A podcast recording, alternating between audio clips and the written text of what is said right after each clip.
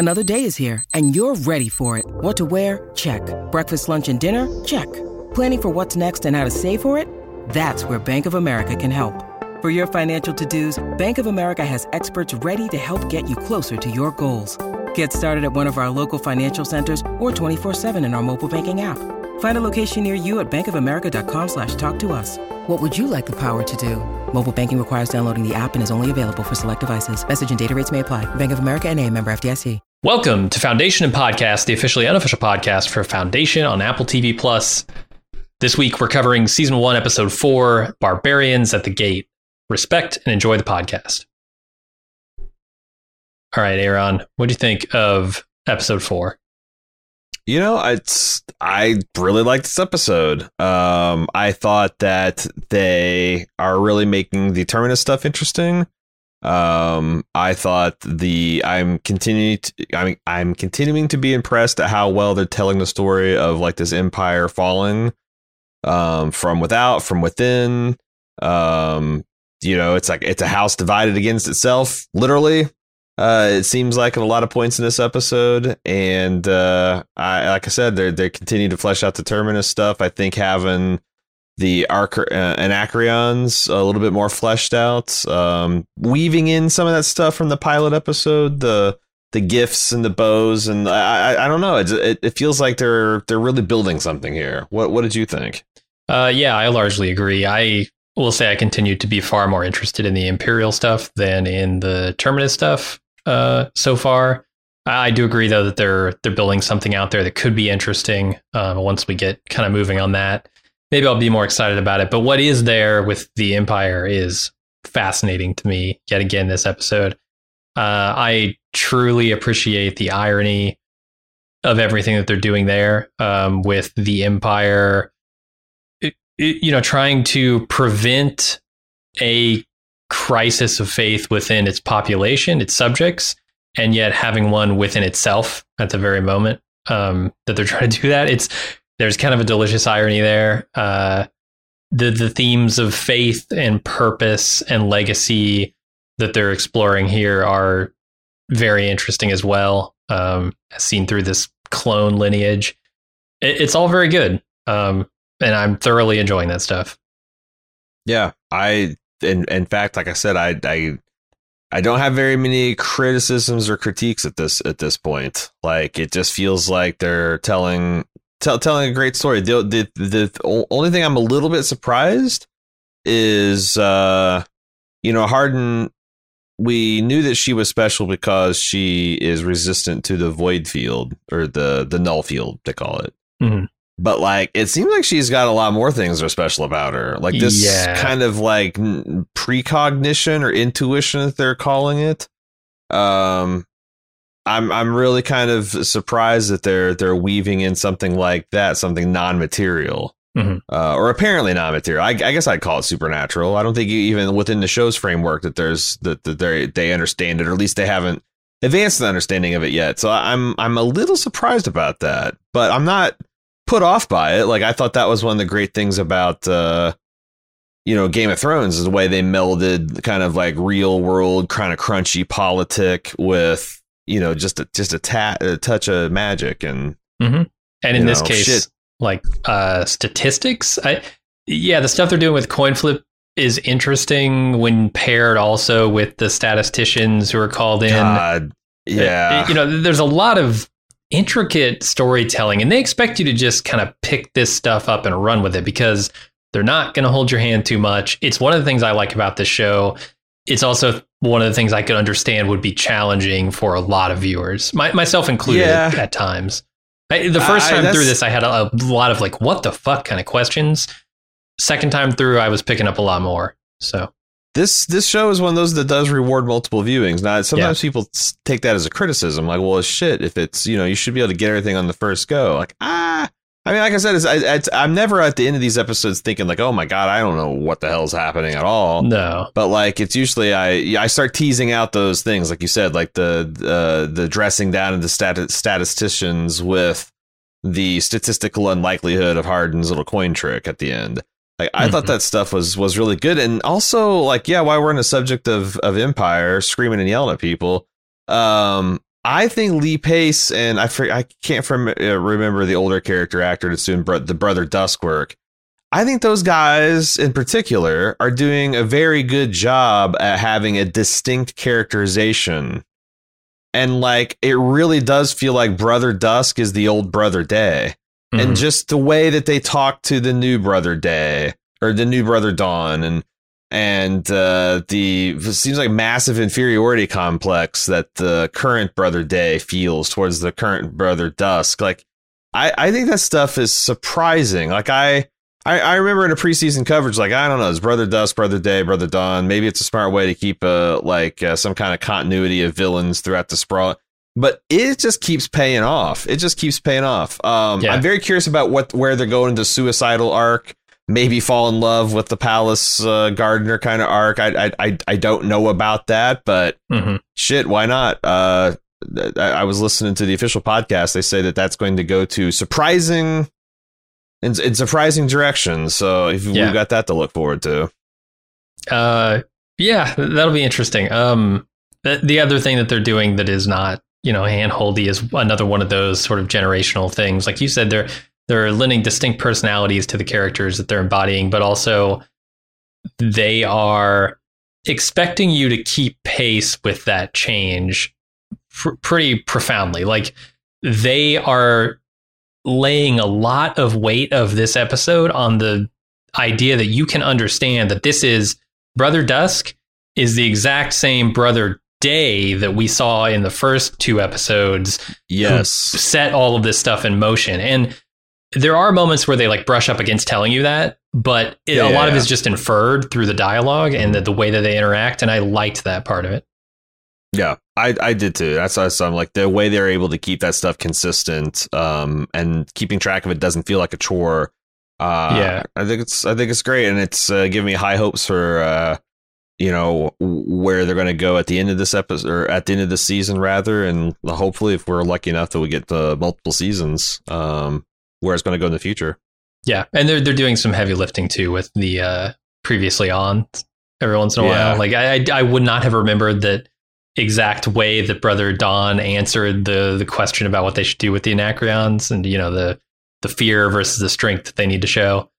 I, mm. I wouldn't remember that exact line, but they show it at the beginning. So, so I'm a, a, good control case because, like, I, you know, I had to travel hell uh, getting back home this weekend from uh, from Portland. So I had to watch a lot of this. Mo- most of my watches in this episode were on my cell phone or on my tablet. Yikes. and in a version that didn't have any previously on. It was just credits to cre- you know like credit sequence Oof. to in credit sequence. But I didn't I didn't feel like I missed a beat. But okay. uh, you know I'm watching these episodes several times a week and you know really boning up on it, listening to the official podcasts, uh, lurking on the the you know our discords and, our, and and the subreddit and all that kind of stuff. So like I feel like I'm really really plugged into the show but you're right. It's it's it's it's nice that they have that for people who are only watching it once and just kind of having having fun with it because yeah, or a little it is challenge, slow, a little this, memory challenge like me. yeah, this this is challenging. It's not. I mean, yeah. it's so much more accessible than the original material, though. I will say that. Yes, um, I, I, agree. I agree. The stories they're telling yeah. are more uh, personal, right, and and therefore relatable. Yeah. So they're doing a great job at the adaptation. I think. I agree. Maybe we should get into the beginning of this episode. Let's do it. All right, first, let's take a quick break. Discover why critics are calling Kingdom of the Planet of the Apes the best film of the franchise. What a wonderful day! It's a jaw dropping spectacle that demands to be seen on the biggest screen possible. We need to go. Hang on. It is our time. Kingdom of the Planet of the Apes. Now playing only in theaters. Rated PG 13. Some material may be inappropriate for children under 13. When you need mealtime inspiration, it's worth shopping Kroger, where you'll find over 30,000 mouthwatering choices that excite your inner foodie. And no matter what tasty choice you make, you'll enjoy our everyday low prices, plus extra ways to save, like digital coupons worth over $600 each week. You can also save up to $1 off per gallon at the pump with fuel points. More savings and more inspiring flavors make shopping Kroger worth it every time. Kroger, fresh for everyone. Fuel restrictions apply. I would start off with uh, Brother Dawn leaping from a tower, uh, presumably to his death, but he's saved by his personal shield. A palace attendant witnesses it and runs off. And then we get kind of a funeral montage, let's say, for what looks to be a very powerful religious figure, uh, which we'll find out later exactly all the details of this stuff. That there are some some rockets fired off. They hit a planet. Uh, Demerzel is looking at all this through a hollow uh, feed. Yeah, it's it's Yeah, and- and- and interesting. I, I was trying to figure out what was happening here, and it all. I was guessing along the way, like as I'm writing my notes, I'm like, oh, I think Yeah. this is a religious figure. I think this is a funeral ceremony. I think you know this is essentially like the the papal uh, smoke, things like that. And yes, yes, that's exactly what it turned out to be. and it's interesting because they uh I've gone kind of back and forth on the Gaal narration, uh, but like I think it's it's well, I mean, it's clearly a vital part of the show, the the storytelling. But I think it really worked again in this episode because she's contrasting, you know, psychohistory's helplessness to forecast individual events, and like the Mhm. Empire jumping off and trying to kill himself as a singular event, a singular individual. But Yeah. like you know, Hari stuff uh, excels at you know picking up societal trends and religious fervors and things like that, and the death of this religious figure in in this uh, religious movement that we'll grow to appreciate is called the the Luminance, I believe.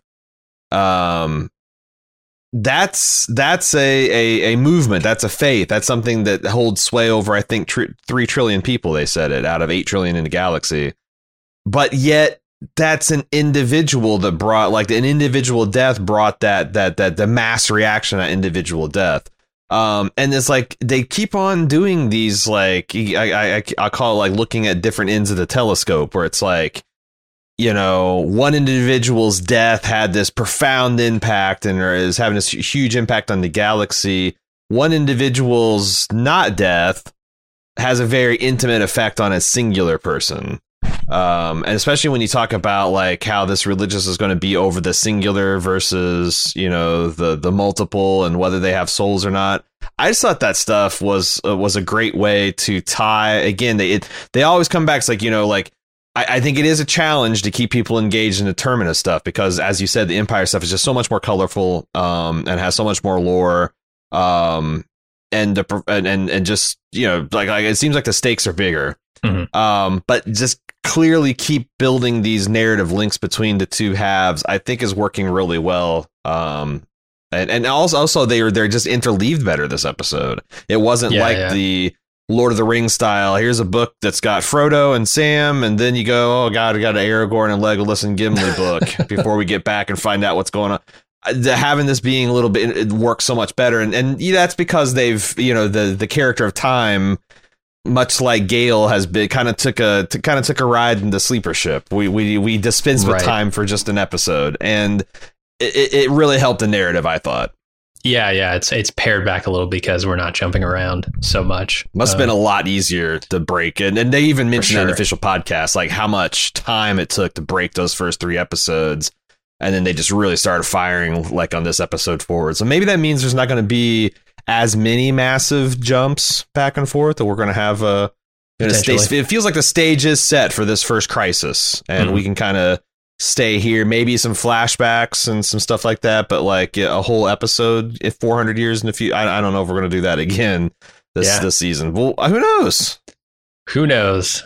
Uh, so I have questions about this. Uh, what is what is Dawn up to here? And we find out, of course, more about uh, what's going to happen with him later in the episode. But initially, it looks to be so, some sort of way for him to. it- it- because you you remember last episode where we left him, right? He had just grown up into a, a young man, and a shit uh, sure. He, he erased the mural above his crib, right? Mhm. Which I assume. like, Like, a it- shit do did he have like? I don't know. Was there a, a Metallica mural up next to the to the one that Brother Dusk had painted for him? Is there? yeah that was the day he moved out of his crib he's like you know i'm too Oh, big for all this stuff i need to Wow, then he put up the metallica posters yeah sure it's like our cat outgrowing the cat bed. Uh, is so is this like his attempt to break the stagnation of the empire what has he learned lessons from from what uh brother dusk I tried to teach know. him because there's a lot of like out of step type of stuff with brother dawn in this episode he's not you know Yes. l- falling in exactly in line he's not lifting his wine glass the exact same way in the exact same hand He's, he's missing his verbal cues. Yeah. Right. He's he's like late with the the salute uh at times. and way too late, way too old for him to be doing this shit too. Yeah, like yeah. you know, the old nine-year-old brother Day or Da- Da- Dawn, who's now brother Day, was much more on it. You For know, sure. it seemed to me at an earlier age. So, what do you think they're suggesting? Because I got my theories. I mean my my guess is that he's experiencing some kind of like angst uh because he is a young man, right? He's like 18, 19 I think they said. Uh and that he has a, a lot of um issues about who he is, wh- who they are, um and whether any of this is right or makes sense. Uh as as things are sort of unfurling in the empire.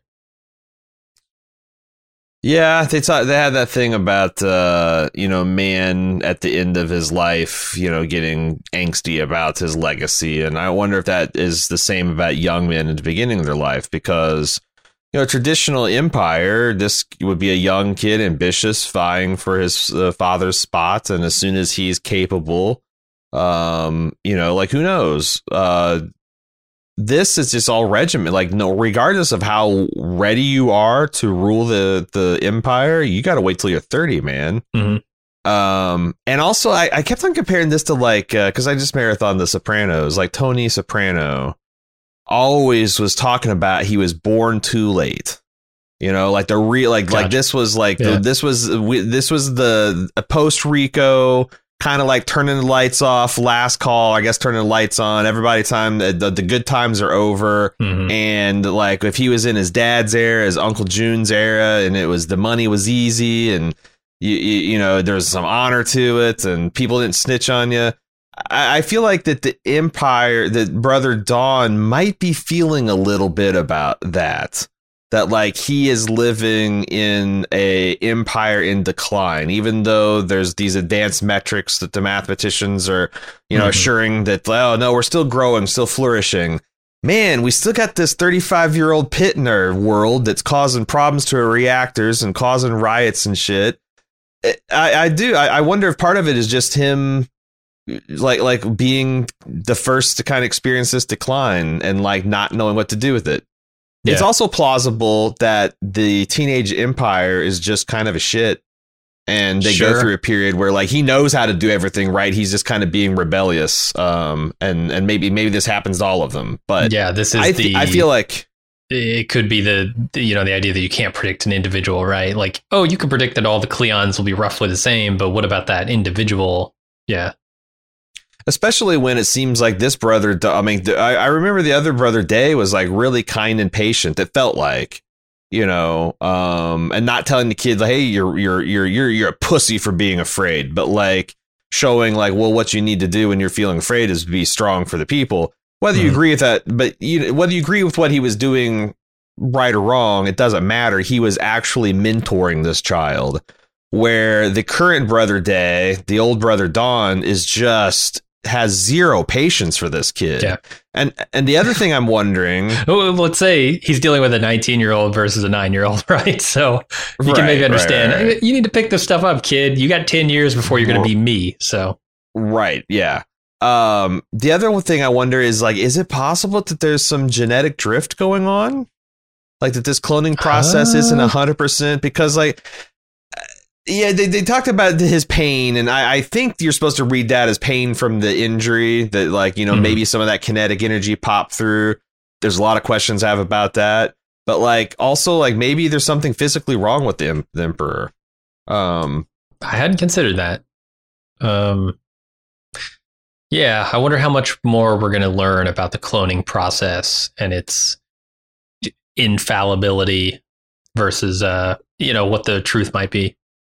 And it seems like there's a whole bunch of shit we're gonna like. There's a lot of fucking you know check off statements in this episode and and like foreshadowing like the fact that uh, you know uh, uh, the the prime emperor has never set foot off Trantor since the beginning of the genetic like well we're about to do like I I I had a whole bunch of questions like well what if one of these clones just dies in the middle of a decanting sequence like at 15 or 45 or whatever do they have like because they had mini clones like did they have stage like all kinds of different stages or like do they just thaw one out early or do they have? Do they skip a dusk generation? Like what? What do they do? And I, I, I bet we get the answers to some of this because it seems like the Empire's really heading towards some rough times, man. Yeah. Um, I, I'm I'm looking forward to seeing all that. I have so many other questions about this very first scene. Right there's like Demerzel's reaction to the the religious uh, funeral here.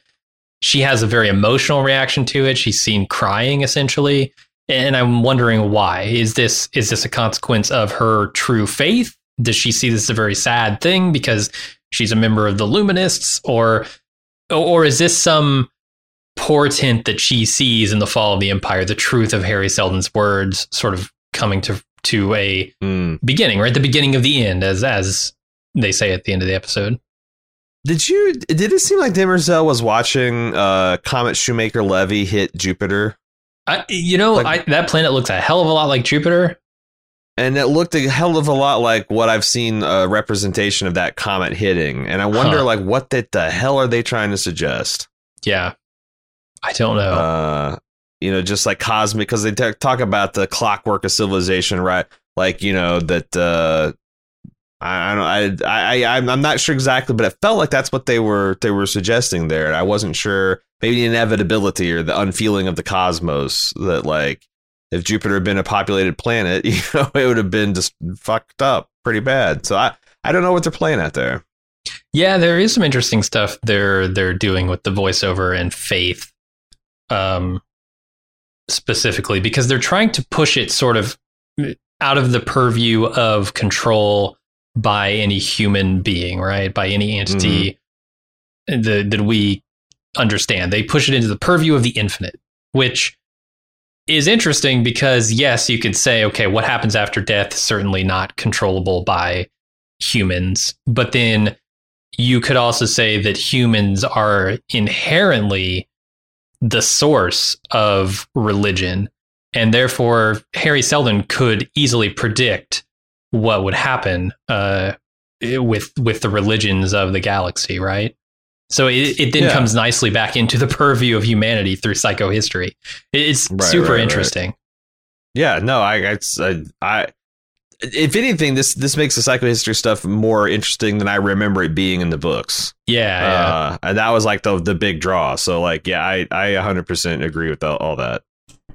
Okay, let's move on here to Brother Day's servant. Um, well, wanting to serve him, let's say, uh, serve him up a slice of herself, I'd say. Uh, he asks that she try and touch him, and he demonstrates how his personal shield works.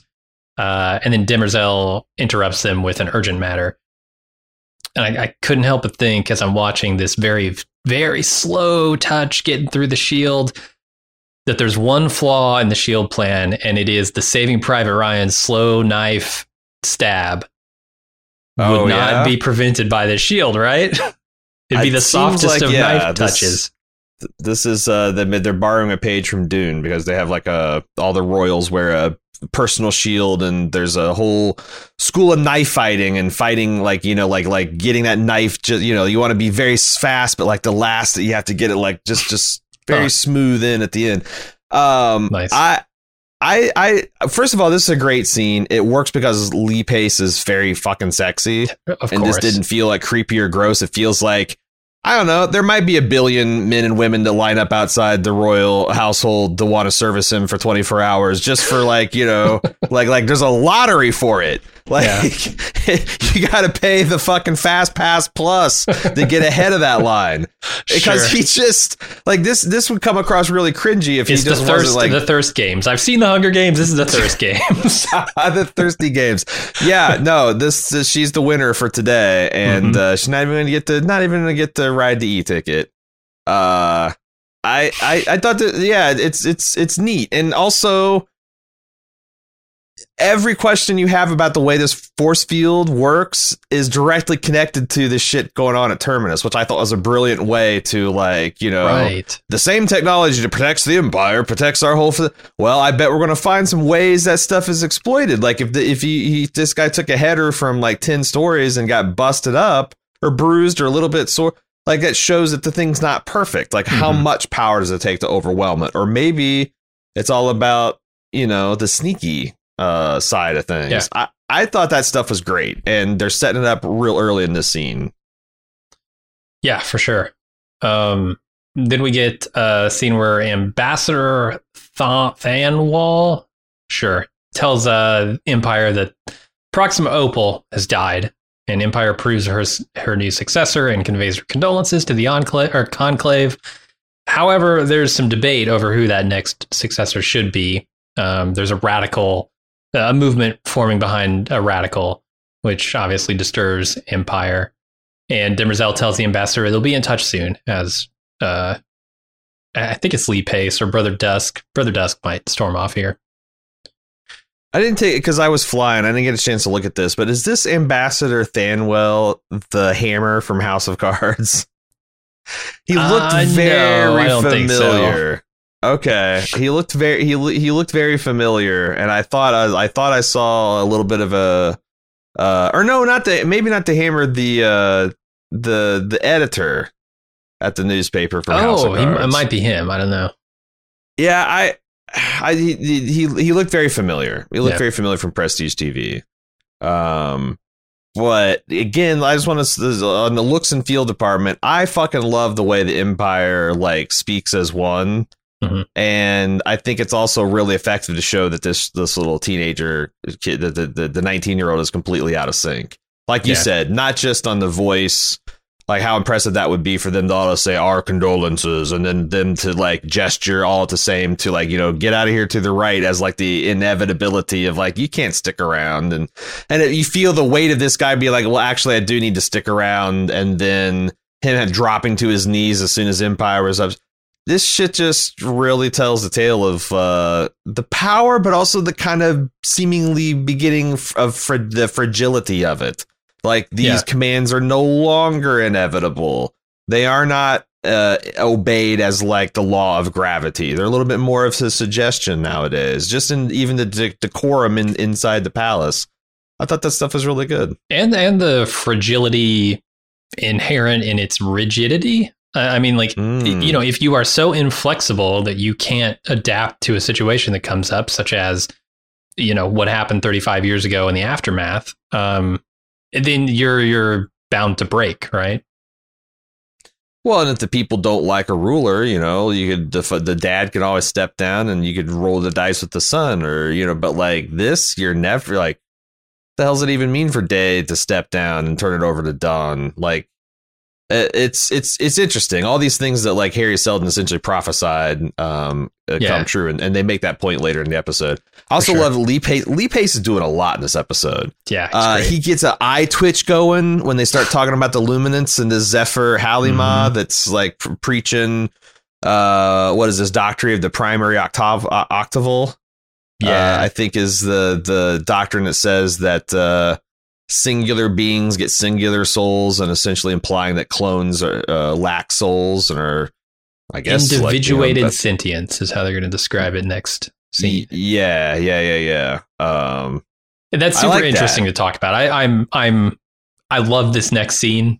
It's it's so good. Uh, it- let's just talk about it. We we go. Dusk um, is personally going to go to the conclave to smooth things over uh, because this primary octaval um, belief system is is causing a schism in the church and it also potentially undermines their authority as the emperor because the doctrine essentially says that clones don't have souls. Uh, and then brother day has to explain and kind of school Dawn in why this is a problem but it, like as i'm watching this scene i'm i'm hearing the doctor. i'm going okay that's definitely going to be a problem for a, a, a, the power base of a clone dynasty, right? oh, clones don't have souls. Oh, you're actually like an abomination, and no one, three trillion of the people in your empire no longer support you. Big problem. And then he goes on to have to explain that to Dawn. I found it almost funny in a way. Yeah, and uh, and how like and that's the thing is like maybe Day is not impatient. Maybe Dawn is just slow and is like not getting this stuff because yeah. you know he's 19 years old. He should be able to see. I think without being handheld. But like on the other hand, he's kind of being handheld for the audience's benefit, right?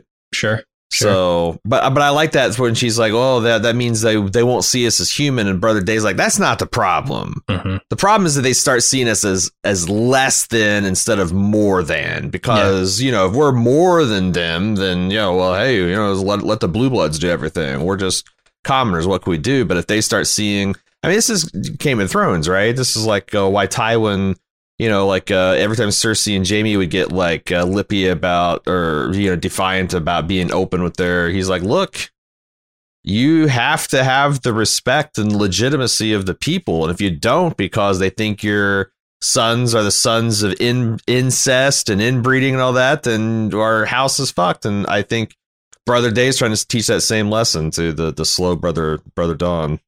Yeah, and we get more on you know how brother Day feels about this later in the episode right? Because he's going to point the finger eventually at brother dusk and his a hardline attitude toward everything but also his seemingly laissez-faire attitude about very real problems developing within the empire and and what should be pretty obvious fallout. I mean yes it, it, well there's an era issue here, right? There's an era where the Empire was all powerful before Hari Seldon's predictions, which I think yeah. you know, Brother Dusk is is well within that era, and then there's the era after where the Empire is showing cracks, and I think that's why you know these two people have such different worldviews is because one was you know grew up in an empire that was all powerful and, and couldn't be touched and it ruled by might and then the other grew up in an era where that was potentially on the table for discussion, right? Yeah, and I I even liked how they kind of held our hand to talk about like you know because because like well the empire's so powerful. They've been black holes. Why is this so important? This is a faith that has sway over three trillion people. That's mm-hmm. like what two fifths apparent uh, or thereabouts of the galactic population of eight trillion um, which I, I remember thinking that was kind of low when they talked about it, but like it does give you, it, it's almost a one to one map of the globe. You know, if, if you found that like a, a religion encompassing three billion people was up in arms about something, that's a that's a absolute threat to the geopolitical stability of planet Earth. So when you have eight trillion people and three of them are going you know mad over some some doctrinal schism that's that's uh yeah. that, that's that's got to be a worrisome thing. And like you can see the concern because like dusk instantly just gets up and starts like i'm going out for a diplomatic mission. We can't holo transmission this shit. It's it's too important. Uh i i like that touch too. Yeah.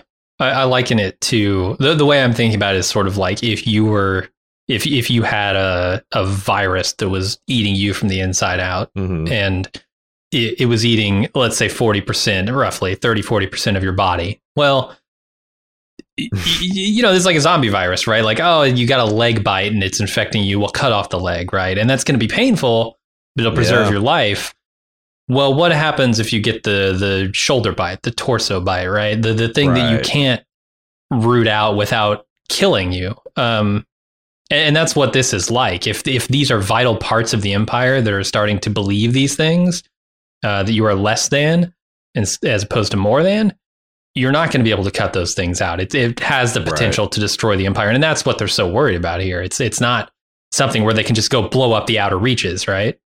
Right. And that's that. That's because yeah, the outer re- that's like uh, the the barbarian quote unquote kingdoms uh, is like the amputation of a foot. Exactly. You know? Yeah. But but now they've got like lymphomic cancer because mm-hmm. uh, it implies that these things are much more close to core world, huge, much huger in scale. Um, it, it's going to be a real problem for them. Yeah. Uh, and uh, that quote about like we are a glass vessel spun with a fine hand. If our pressures inside aren't uniform, we may burst. Well, boy, the pressures are not uniform within this trinity. Doesn't seem like it at all. No, it's demonstrated so well too with the wine glass itself. Because brother Dawn, when he reaches for his wine glass, he picks it up with the wrong hand. Like the other two are reaching Mm. for it with the right hands, he reaches for it with his left.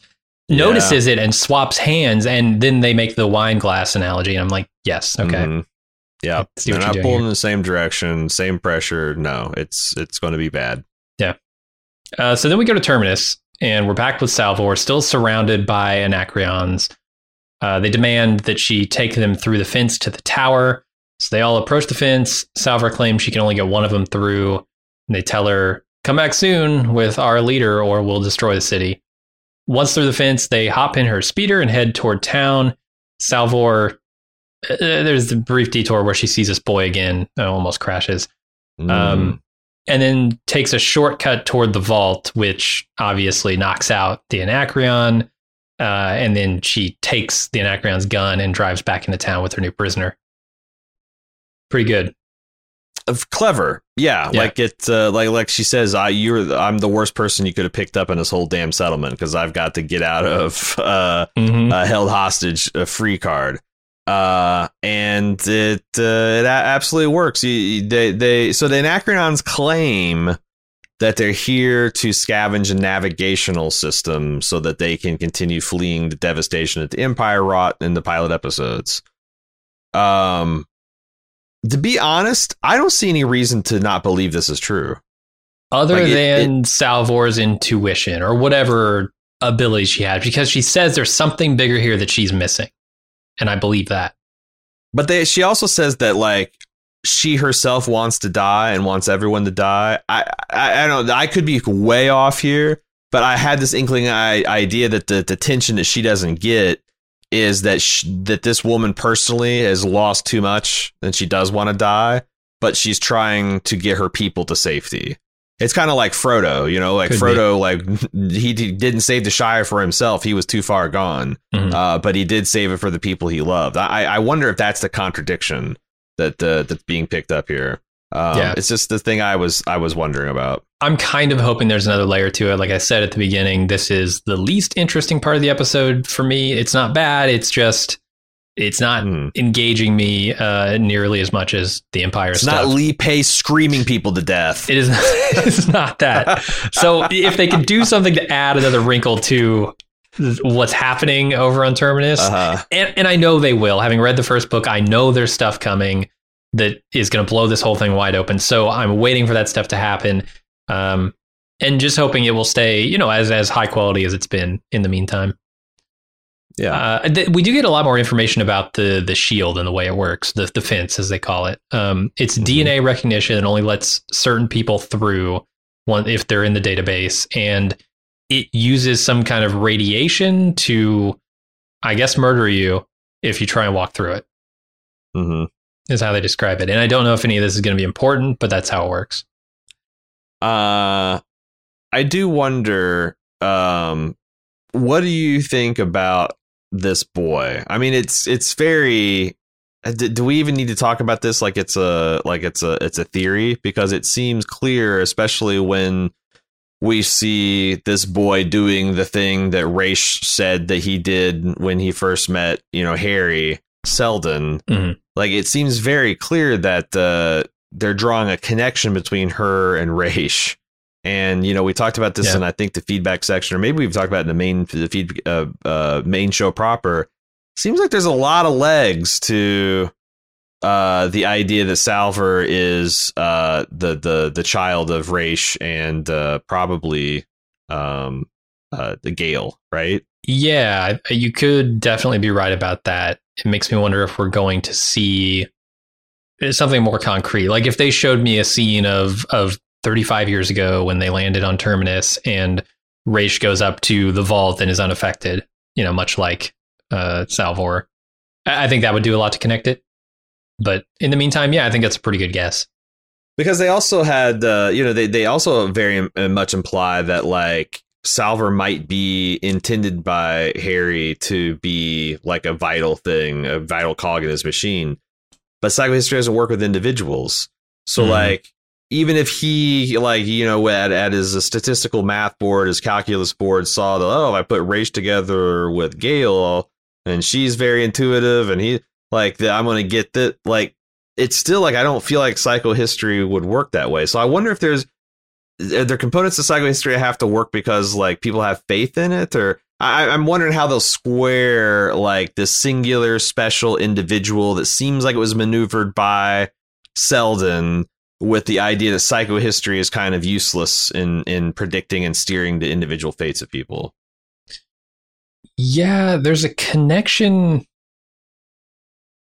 Uh, the math stuff is interesting, right? The the stuff they're doing in this coin flipping scene later on is in some way tying Salvor to psychohistory, the prime radiant, right? It's she had some inherent interest in the prime radiant when she encountered it briefly, though she didn't really know how to interpret it. Much like I don't think she knows how to interpret her uh, affinity with the vault either. So yeah, I, there's something they're doing there that's that's bigger than just like she's she's gotten some some lucky power. I, I don't think this is a case of like an individual just happening to develop something. I think they're doing more than that. Yeah, and it could be wrong, like uh, like uh, mm-hmm. her parents' speculation and people just general speculation about her being. It, it could just this could all just be misdirection. But I don't know. It, it feels like, especially the more I thought about that feedback we got about how it seemed like Gaal had certainly intuitive pro like she was trained to be a seer. Now we don't know if seers are the real fucking deal or if they're just kind of this like the the uh, you know uh millennia in the future like astrology or is this is like right. some real kind of like children of the forest shit from game of thrones we, we, i'm not sure how real this magic is but like she was from that line and she was trained as that and mm-hmm. you know she's having zygote babies in space boom you, you there that's all you need to to make a magic space baby apparently yeah. i that that seems seems like a lot of legs for that theory anyway mm-hmm. All right, we go to Dawn, or sorry, no, back at back at town. Uh, Salvor and her parents debate what to do about the Nacreons. Her father tells her that the people made her warden, so she should decide to do. Uh, which, yeah, and this is the line, you know, repeated luck is more than just luck, which will come back later in the episode. Uh, Peters, uh, yeah, does a really good job at selling um all of this stuff. He brings a gravitas, and they they talked about in the official podcast like it's really hard to give a speech. It's kind of like you're the hero of the show, and you're the hero of the show because you've got this heroic quality, and not make it seem kind of hackneyed and. Mm-hmm. You know, uh, a little corny, and you you you do the best job you can writing it, but then you give it an actor that can you know effortlessly give it that uh, that bottom, uh, and uh, that's what you got. Yeah, sure. Then the, we uh, like the violence is the last refuge of the incompetent. She's that's an old man's philosophy. He's like I I'm it's an observation I made when I was younger than you. Like yeah. Uh, I, I the show the show is showing a like because like do you think that they're using uh her dad as kind of like the baseline like like uh, her mom might be too far in a pendulum one way and she might be too far the other but her like you know like like that she is a little bit um brash maybe and ill considered saying that like vi- mm-hmm. you know like like abhorring violence is an old man's thing and he's like no no no no no no i came to this this realization young I, I think they are trying to show that she is not like this is not a mary sue character she can definitely fuck up make mistakes um have bad have poor judgment but still be the yeah. the voice that the the colony needs to listen to yeah they're doing a good job with her um you know indecisiveness, um, her lack of faith in herself. I think uh, you know when Hugo has to kind of talk her down later this episode, where she's like, "What if Lewis is right? What if I am fucking yeah, up the plan? What if everything I do is a mistake?" And he says, "Well, what if what if Seldon? What if you are Seldon's plan? You know, uh, the, yeah. the, she's not considering the other side of it. She's too close to it to really step back and and judge it objectively. So yeah, I also thought it was weird because like they uh maybe warden I, I don't quite understand the title of warden. I don't know because It seemed like it was town town cop, right? I was Yeah. thinking like you know in terms of a game warden, like she was there to protect the frontier, you know, the town from the frontier and vice versa. Mhm. But maybe it's also one of those things where it's like uh, the president, where in like times of war, there's a there's a, a a switch gets flipped, and like the warden is ultimate authority, because it is it's hard for me to uh, square everything we know about Hardin, the fact that she's a pariah that kind of creeps people out, even though they don't know her primary kind of creepy power Mhm. that like they made her, they invested in it. Like it's one thing if there's she's like essentially the ranger, like Aragorn was in Lord of the Rings, but it, it, it didn't quite. Uh, I didn't quite track that the people would invest. Maybe they thought that there's almost no chance of them being attacked, so that Yeah. those war powers would never invest in her. I think that's it. Um, Mm. yeah, she she is in her element here, you know, and and no one ever expected to need her element. So Or maybe she doesn't have the and, and her father. She doesn't really have these emergency powers, and her father's just encouraging her to take them because. yeah, it could be. And we see like Who else you is know, going to right? And they don't know what to do What- about this.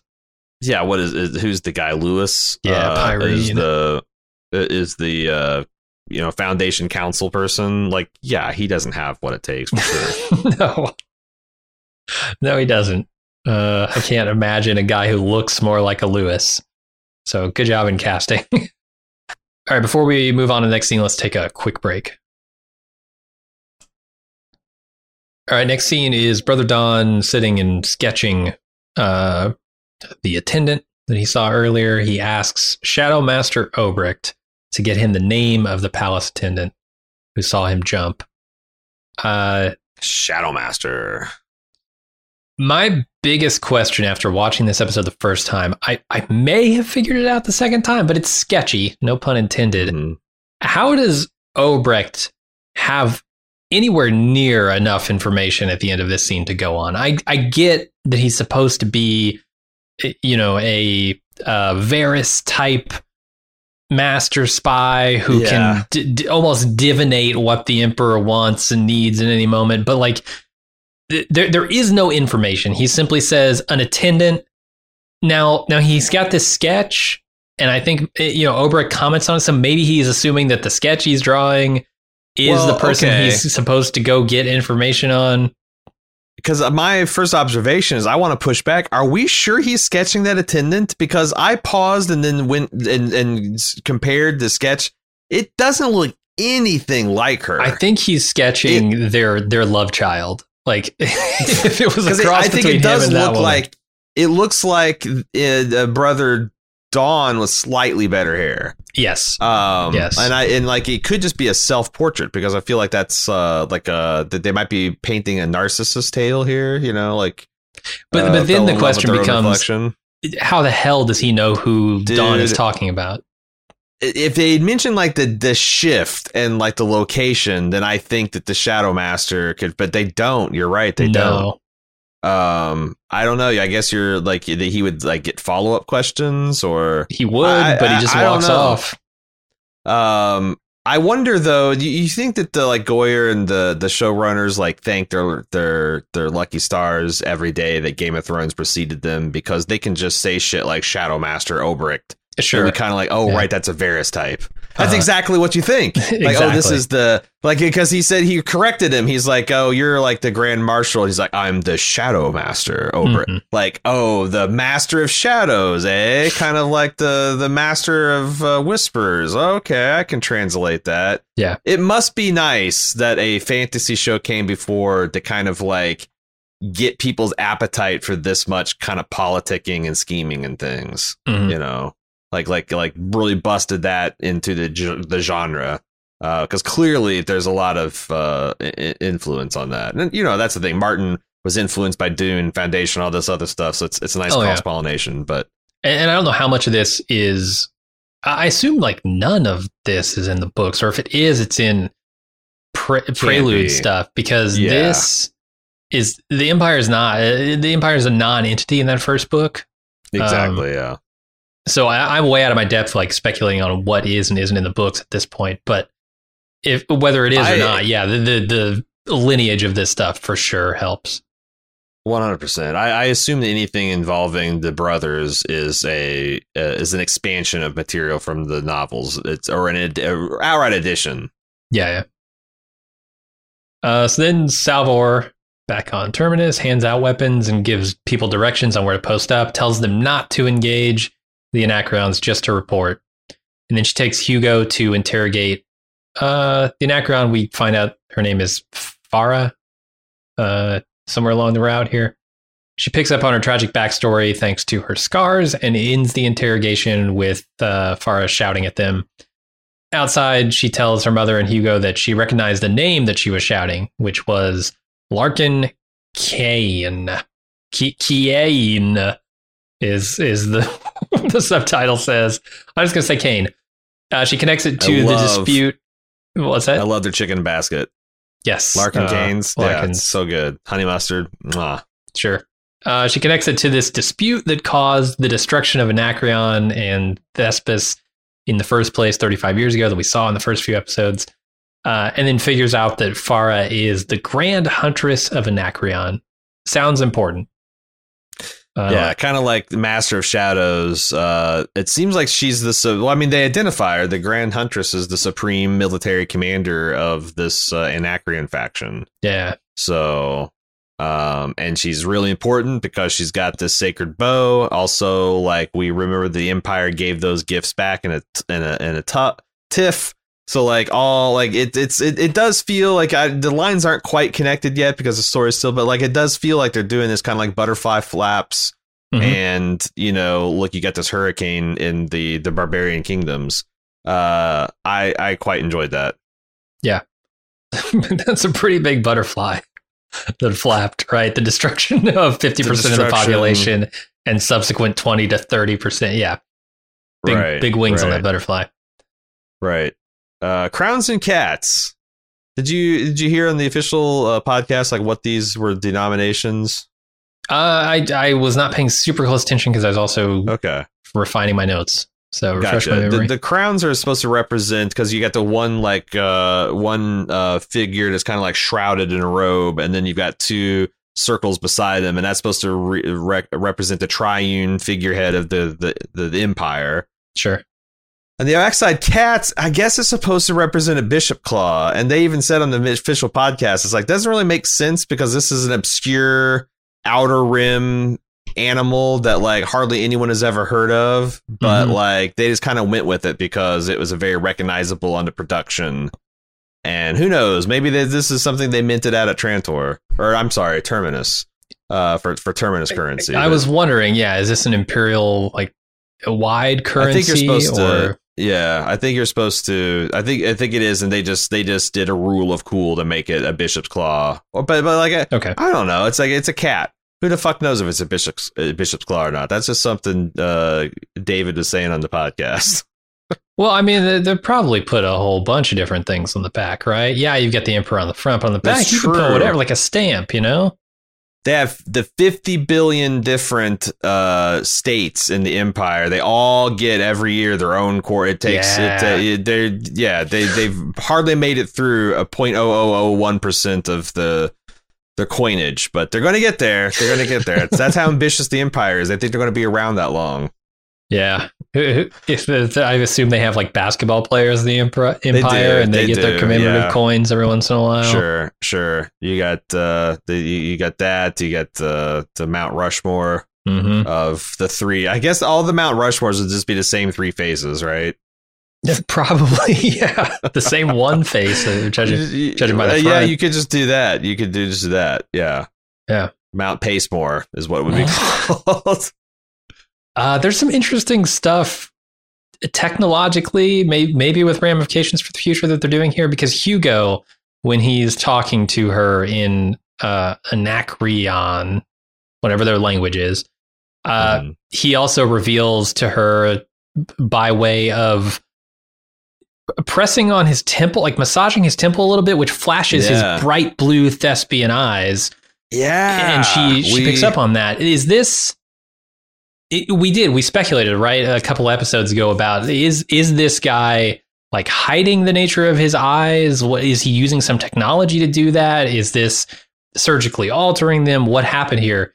I think what we understand in this episode is it is a technology and that it's sort of it's, it's not that stable. Like if you get hit in the wrong spot on your head or if you press just right in this one location, I don't think that's a feature. I think that's a bug and he knows about oh. the bug and oh. he's using it to show. Yeah, I thought her. it was some kind of like some kind of pressure, like you do a certain swirl pattern and it, it like turns it off, or it could be a disrupting because like I don't I think it's supposed to stand at the combat.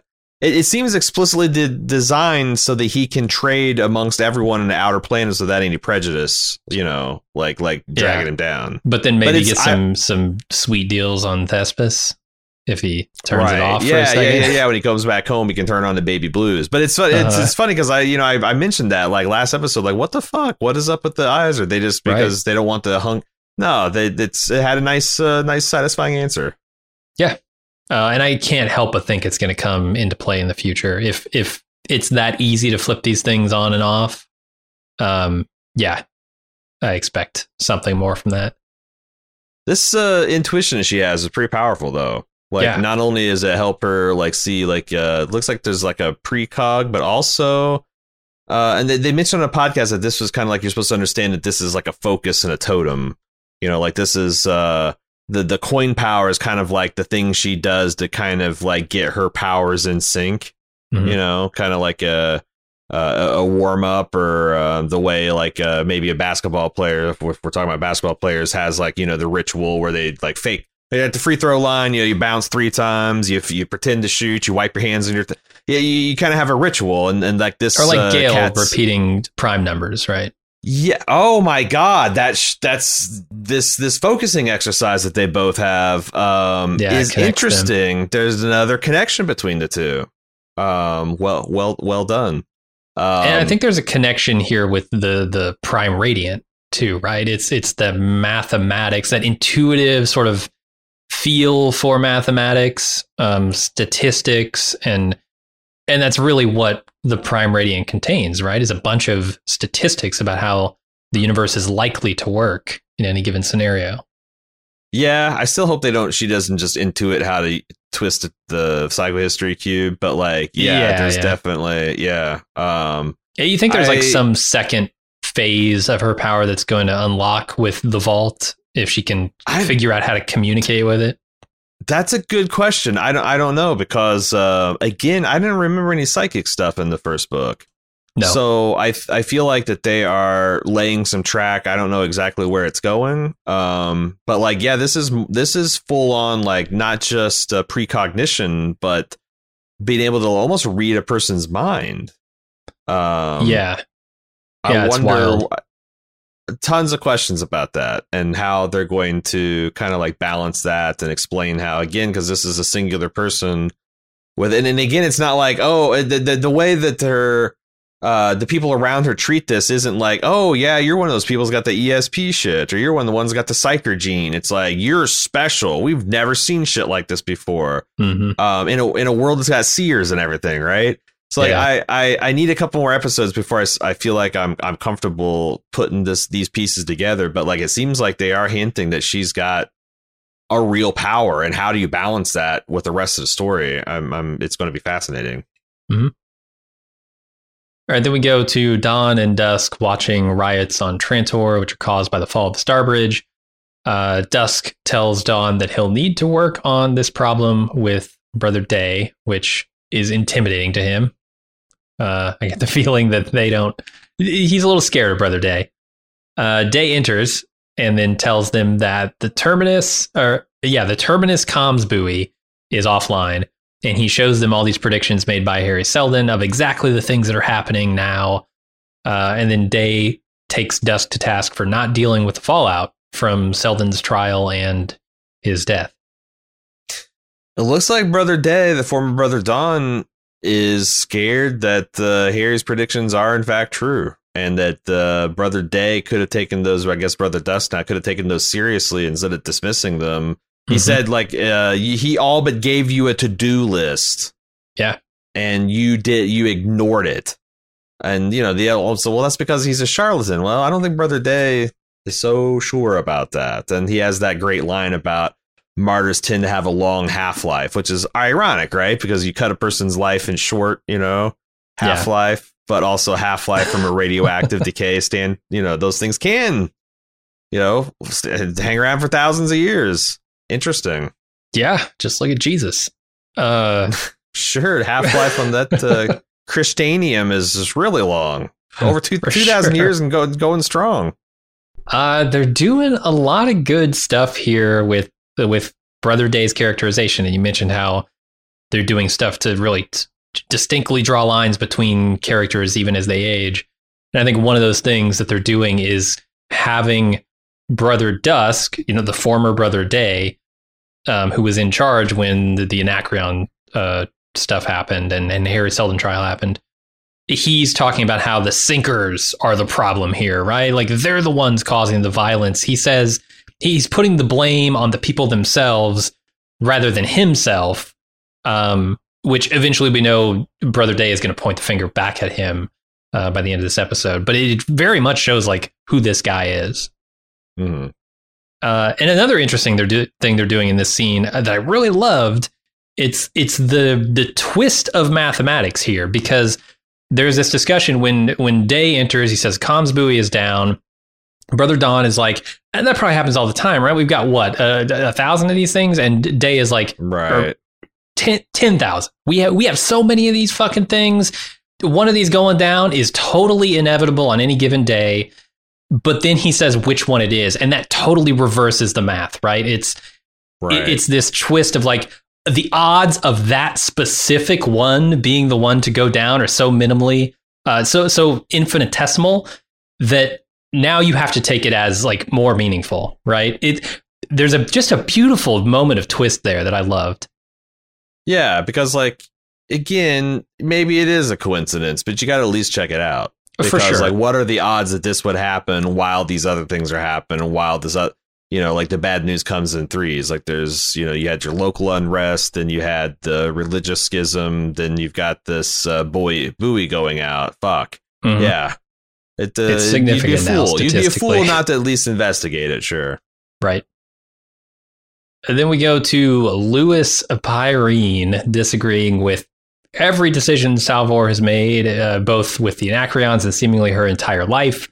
And he claims that she is destroying Seldon's predictions by merely existing.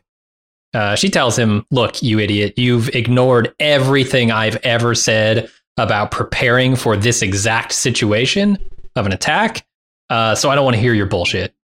And then she uh Lewis takes the lead on this second phase of interrogation, which doesn't get them anywhere. Um, as Salvor is off, you know, trying to protect the colony here. Um, and then seemingly dozens, I don't know, hundreds maybe of Anacreons are advancing on the fence while the lookouts are just freaking out about it. from all from all directions. Um, Yeah. Yeah. I mean, it was a good like. Uh, I don't like Lewis. He seems like he's a he's a he's a, a doofus. Uh, Mhm. I, I I vaguely remember there being a plot about the Council of the Foundation being kind of inept and overly, I don't know, like uh, analysis paralysis, or maybe like overly re- reliant on Seldon. You know, making sure that everything's going to be fine. And is is that is that because like I, I feel like that this is stuff that is definitely trying to harken to that material. Uh, yeah. From what I recall, having read it a few short months ago, um, the council is largely inept or sort of out of touch with any of this vault stuff. Um, they're kind of they're kind of just waiting be, around. Like they know about what the vault is.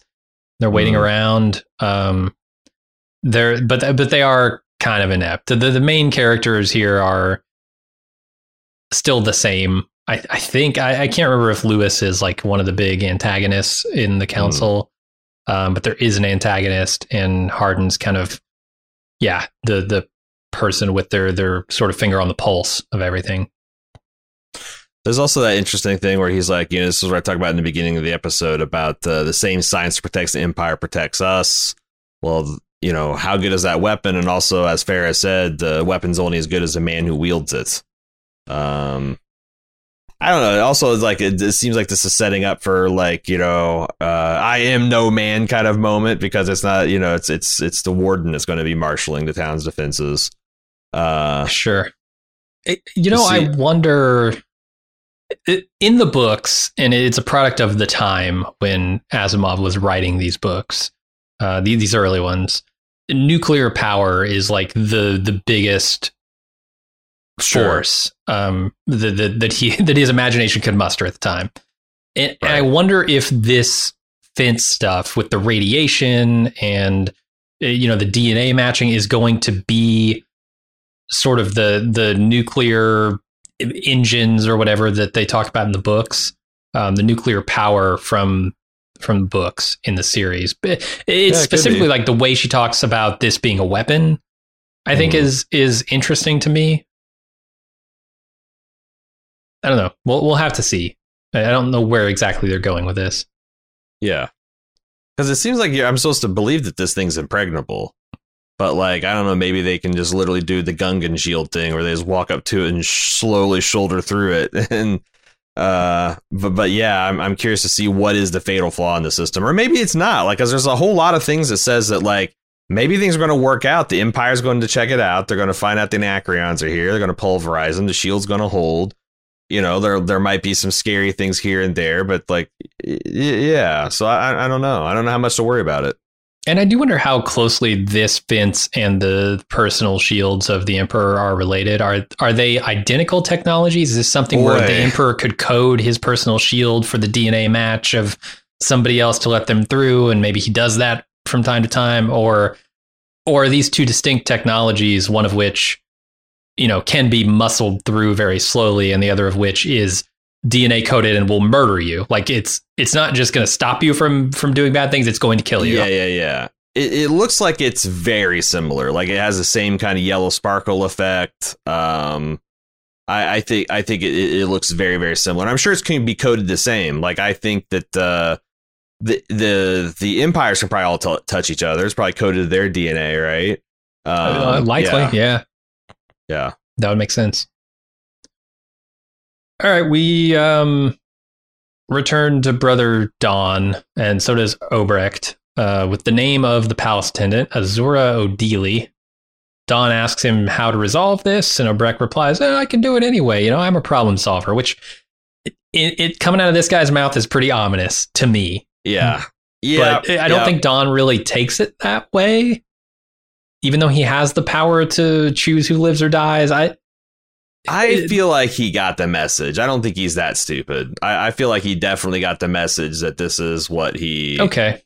Yeah. Yeah, that you- you're probably right. go away permanently. Yeah, based on uh, another scene later on. So, anyway, Dawn goes to see Azura and threatens to punish her. She gives him medicine for his ouchies.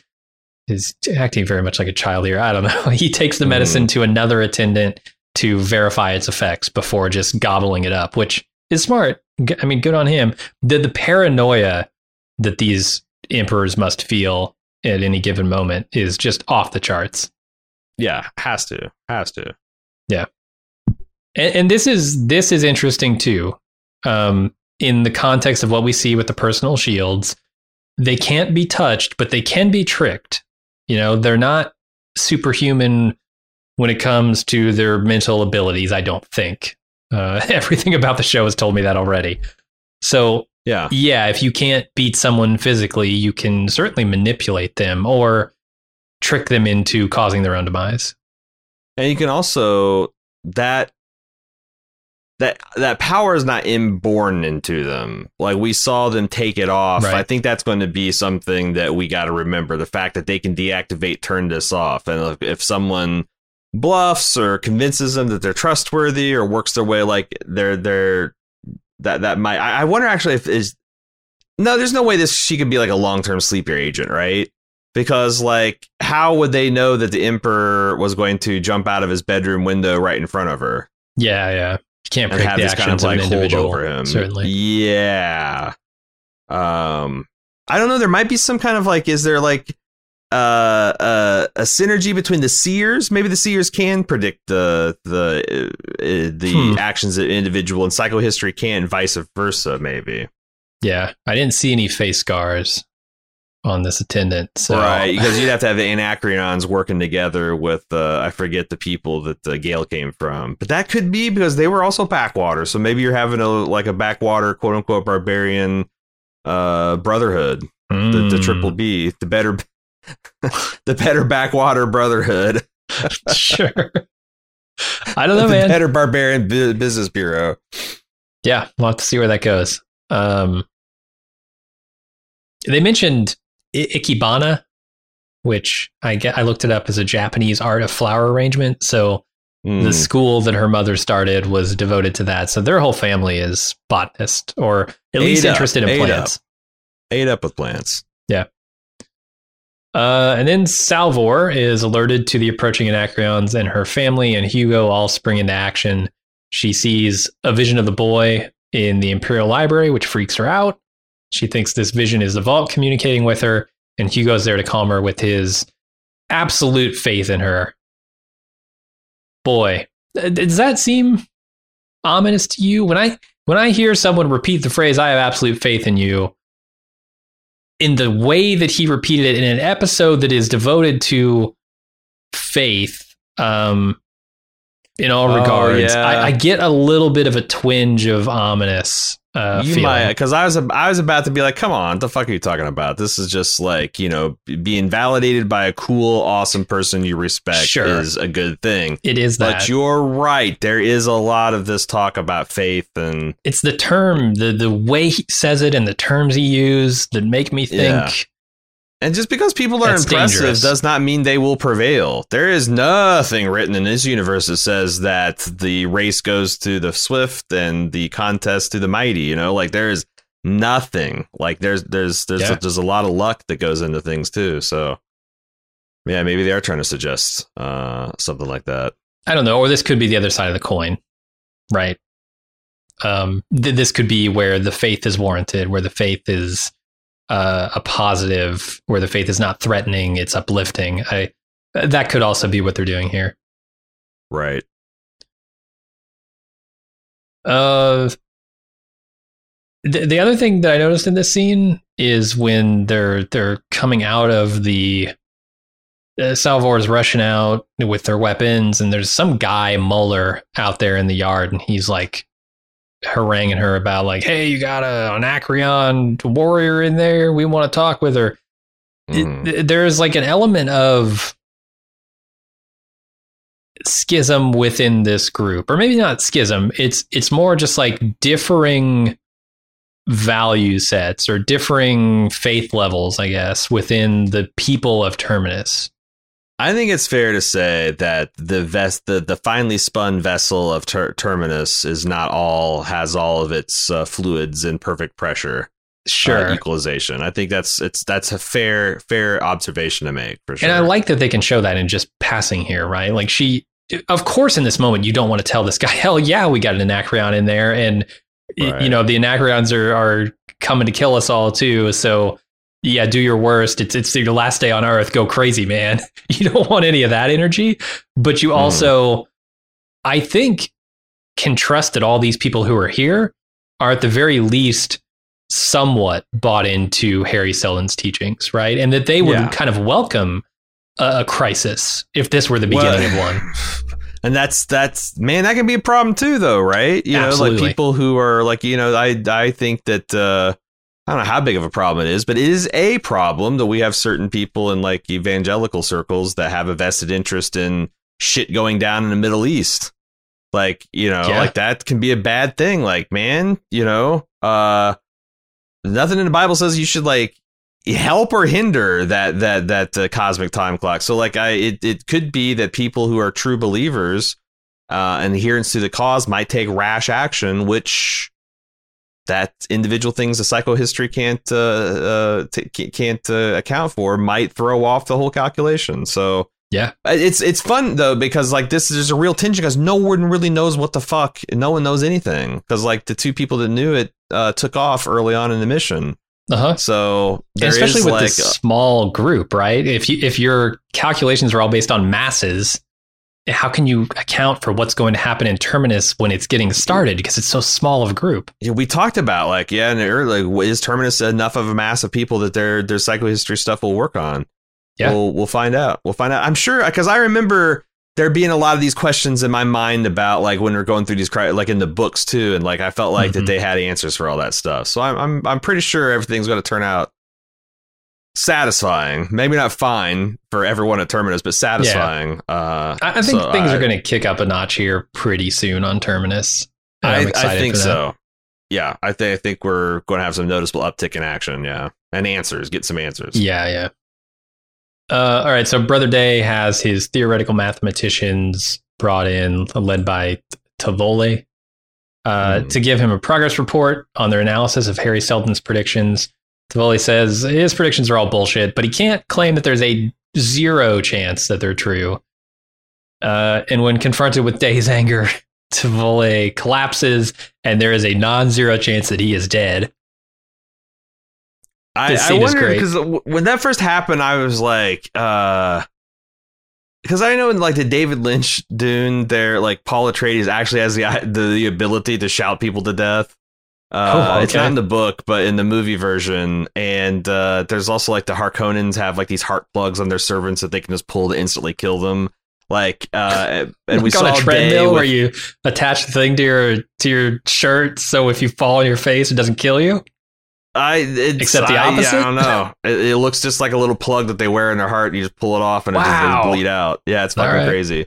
Um, I wondered they were heading towards that, but I think that like the Empire, Empire is just so scary when he's this mad at you. And this guy didn't look like he's that healthy. That he just like had a No. heart attack. He he wasn't shouted to death, but he just had a heart attack. It's an Yeah, incredible scene. Like I can imagine some people thinking this is too broad, too big, but like Mhm. Lee Pace is a huge dude, very intimidating. They use all of his size uh, on display. He's just hulking over this guy. Yeah. Bitch slapping his advisors. There's a couple like he slaps stuff out of there and then he, then he goes and just slaps one of them across the face. Just Mhm. and they can't and you know sending him scattering and, and, and killing this guy for his for, with his intimidation. But again, it goes back to cats and crowns. Like how many different predictions can Hari Seldon make seemingly contradictory that are going to come true and you just keep being like ah it's nothing ah it's nothing we got this Yeah. uh, There's a line um, in a scene coming up uh, with Brother Dawn and Day, or sorry, D- Day and Dusk, that really encapsulates my my feelings about this scene and, and ties a lot of what we've already seen from previous episodes in. So I think this scene is really good in that regard, but it's also just an element that we don't see much in this show, which is comedy. I, I thought this scene was both terrifying because I wouldn't want to be that dude getting shouted at Mhm. by uh, a god emperor, but also it, it's kind of hilarious in how broad and over the top it is, and then the outcome of it is absolutely hilarious. And, and Lee is like hamming it up a little bit, like he's, he's going Broadway yeah He's got this, Yeah, he's like, playing for the back Negan- style from the from the Walking Dead, this Negan style performance where his his bobbing up and down is like leaning back a little bit, right, yeah, and like yeah, yeah, shouting yeah. into the sky. I don't Yeah, know. There's yeah, an element of what he does, where, like, like- like, like his like his knee comes eh, like eh, like his, knee invol he stamps the ground. His knee like involuntarily like as he's winding up and he like throws his arms wide and he stamps his foot. It it is very broad but I, I think it works because he is as Oh, you said this kind of like mythical god emperor infallible figure and no one like from his birth no one has raised a hand against him or an opinion and he is this kind of like godzilla guy stomping through these people Mhm. uh, like I said, I, I see some people think this is too broad, but I, I thought it was very entertaining. It's exactly exactly what you wanted from this scene. All right, then we go to Brother Dawn looking at a dragonfly that is is probably, and we'll find out by the end of the episode, a robot that he constructed. Uh, Mhm. Dusk boards his ship, but finds Day waiting for him, and Day tells Dusk, "You're gonna have to stay on Trantor because essentially he doesn't trust his judgment after everything he's seen. Right, the meeting with the statisticians, this." And and Day is going to take his place on the mission which is another thing that we need to talk about. So first of all, I want to talk about the line where he says the the results of the mathematicians are remarkably self-reinforcing. Mm-hmm. And this harkens back, I think, to the first. It was the first episode where he's cutting up the turkey, and he or whatever bird that was, and he says essentially, The peacock. sure, the peacock, and he points out how if your if your servants are too afraid to do their jobs correctly, you guarantee they will do them wrong. Right. And that is exactly, in my opinion, what has happened with the mathematicians. They cannot Yeah. bring any answer back to former Brother Day, now Brother Dusk, that is not Hari Seldon is full of shit. And if they Right. were to bring that answer back, they'd be killed. And so you've Yep. essentially self reinforced the idea that Hari Seldon is wrong. I I think is exactly what's happening here. yeah, it's a nice connection between the episodes. Uh, and then you get to Day taking Dusk's place on this mission, which we get to see a little bit of the hierarchy in this episode. Um, in this particular scene with the emperors themselves, I we've kind of got the impression that yeah, the Day sort of takes the lead, but there is a lot of let's say. I mean, there is structure to it, but it's like a self-imposed kind of you know, unwritten rules sort of structure. And Day seems to be breaking with those very impulsively, which I think Demerzel points out. It really gets a good dig in because, you know, really Day good. is going off about how Dusk has been so impulsive and rash and Yeah. he's, he's rending the entire empire apart. Yeah. And then she at the end says, Well, I'm glad that, you know, there's certainly after he says, I'm going on this mission, breaking with tradition. I'm glad that there will be, you know, this puts an end to rending the empire with uh, brash actions. And this is where so much so much of the narrative patience uh, pays off in the first episodes because we saw the brother Day brother Dusk pulls rank on brother Day from the previous generation and says, you know, like like look, this is not your responsibility. I forget exactly. Like he wanted to go visit to Scar. He's like, Mhm. this isn't your responsibility. And he's like, but it is my right. Yeah. To us, like I have the ability, like I, I, you might have the final say, but I can go and put my eyes on it and give my advice and like what a. Whereas this brother Day just fucking treats him like a naughty school child that stayed up too late for bed. Like, get your shit, pack it up, and, and get back to your bed chambers, and you clean up your mess that you made here before you. Like, this is a radically different way that the day is interfacing with the dusk.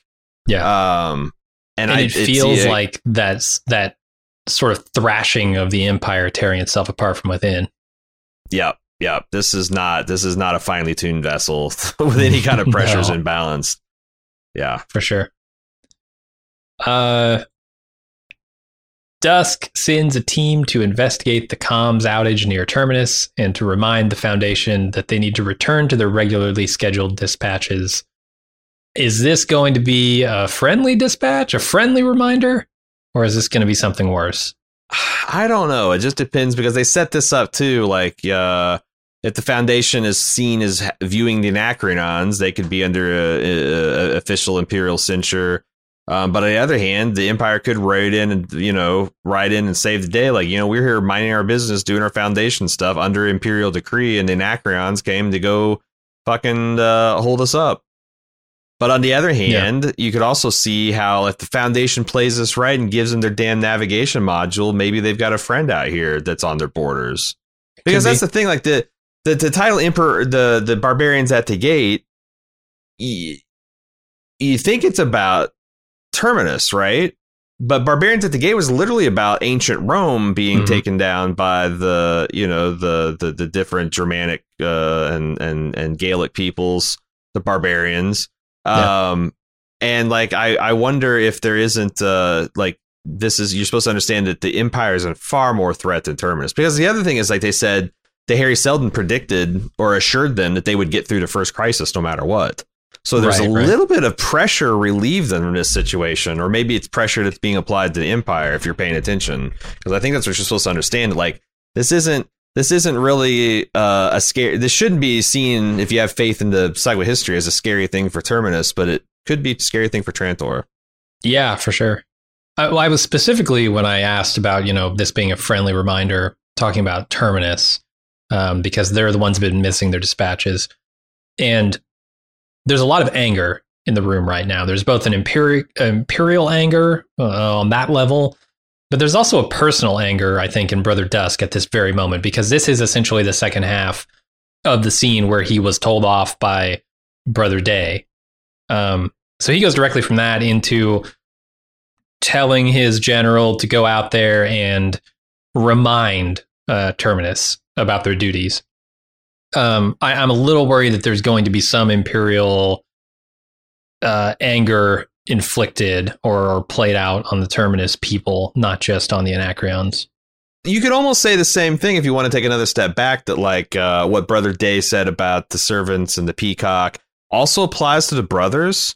That like if you make uh, one of your brothers scared to do their job properly, then you're going to sure they're going to do it wrong. So like is he going to try to prove himself right and like you know hey mm-hmm. not only is the foundation not a threat to us but look they they were they were going to fight the anacreons for our behalf like they're like true blue for the empire like what what critical thing will he miss in this thing or what will he do to kind of like yeah. flatter his own view I, that that could be a way they're going with it because like you know I, I, I think you can brother this brother day is seems to be dismissive and intimidating for both of his co-equals, uh, supposed co-equals. And yeah, that can't be good. And in, right in an empire that where the emperors are the empire, and they keep referring yeah. to them as that. That's a that's a death blow. If the empire, yeah. being these three emperors, don't trust each other. I agree. I agree. And it seems like it's something that's like if you're not getting genetic drift, you're getting some kind of I don't know what you would call it, uh, some kind of uh, nurture drift that these these guys are yeah. not like you know the the clones aren't staying true to the original metal that was Cleon. It doesn't seem like. And we questioned Demerzel's role in that last episode, right? Sure is, did, is there yeah. any? Um, I wonder if we'll see more of that coming up. We definitely have some uh, discussion and feedback about it. Okay. Uh, Dawn watches Azura via his dragonfly and sees Obrecht lurking in the background. Uh, this is ominous. This is ominous to me. Um, it, I don't think it's quite as quite as ominous, though. I think it is ominous to Dawn. Um, he sees Obrecht back there. He gets a look of concern on his face, but then Obrecht just passes, and he thinks the the danger is is over. I don't quite agree. I'm yeah. I, I expect her to show up like dead next episode because in my mind she represents mm. hope, and I think mm. all hope for the Empire needs to be killed off. Uh, you might be right. This is not going to go well for her. I have a feeling.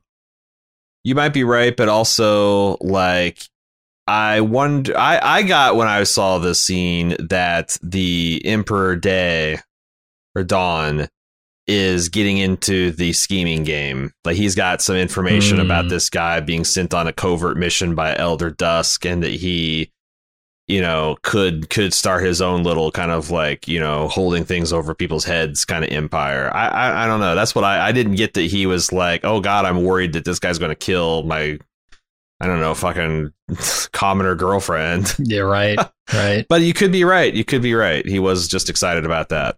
Yeah, we'll see.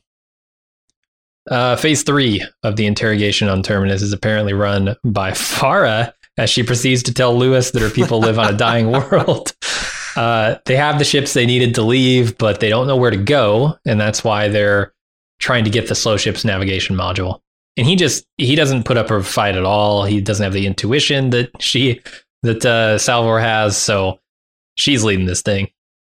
Yeah, way to go, Lewis. You, you got you got uh, good cop and bad cop by the subject. She is right Not that you good. can't play chess with someone who's willing to set the board on fire. Mm-hmm. And that that's a, a dangerous element, very combustible element in this whole equation. Yeah, yeah. I still think that they're telling the plain truth. I, I do feel like because also, what else? Hmm. What else are they there for? What I, else? Are I, I feel like there's a, a, greater fulfillment. I feel like this isn't. This is a you know a Martin type thing where yes, they are there for the navigation module, but they're also there for something larger, something do you have any ideas or kill that, them all, that, like, you, that, that you couldn't just get book spoilers for? Like, is there? Because like I'm I'm yeah I I I can't think of anything like what because Terminus is just a backwater. Like they don't have their shit going. It's not like they have like you know, all, all their scientists and stuff have had time to come up with super advanced technology, or the empire's collapsed and they're they're the they got the Encyclopedia Galactica and they're the only repository for tech. They they they build a little bit of those breadcrumbs when they have Farah say, you know, we're dank, we're we're technologically bankrupt now. Yes. Uh, they're not reduced to literal bows and arrows. That was symbolic of her position. They have guns and high tech field artillery and all that kind of stuff. But like, I, I wonder if they're going. Yeah, I, I don't. I, I, I, I'm not annoyed. I'm just wondering where they're going with it. Yeah, this stuff is not explicitly in the book. I think there there's an element of like Terminus does have something that no one else has that was given them by the Emperor, right? This fence technology that we've talked about.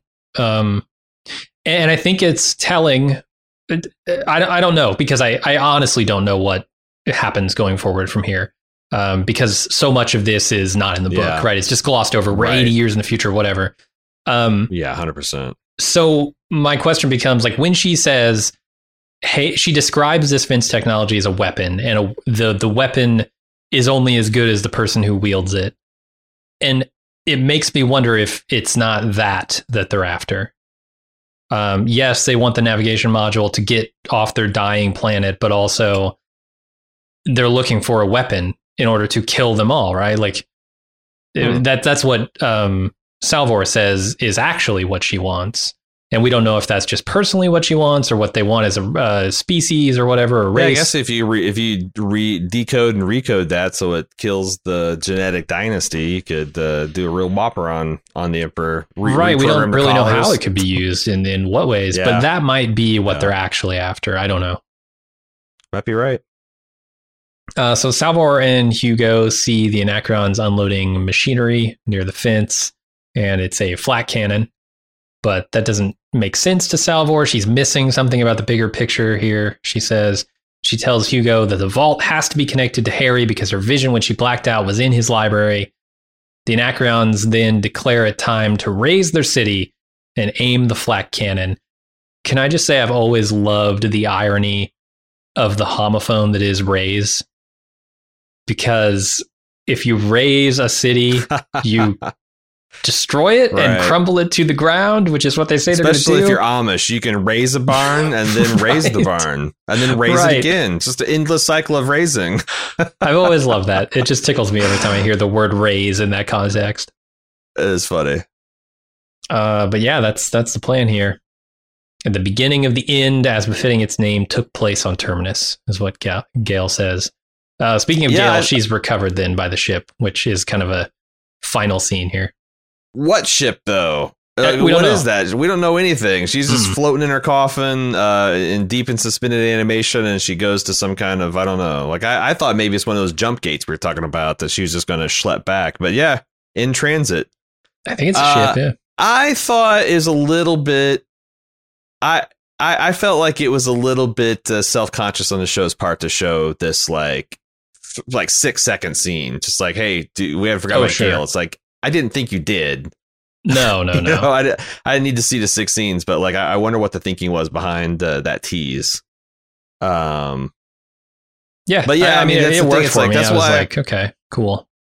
that's why ultimately I, I don't have any stakes as far as like terminus because I think they're right. Hari Seldon can predict all of what's happening right now. Yeah, yeah. Um, maybe like individuals will die that I care about, but like Mhm. terminus is going to be fine. I mean, the show's called Foundation, so I'm pretty sure it will be whatever it needs to be. Um, Sure. but uh, what? Yeah, that's that's it for the episode. Yeah, I was what should we should we go right into feedback? Yeah, let's do it.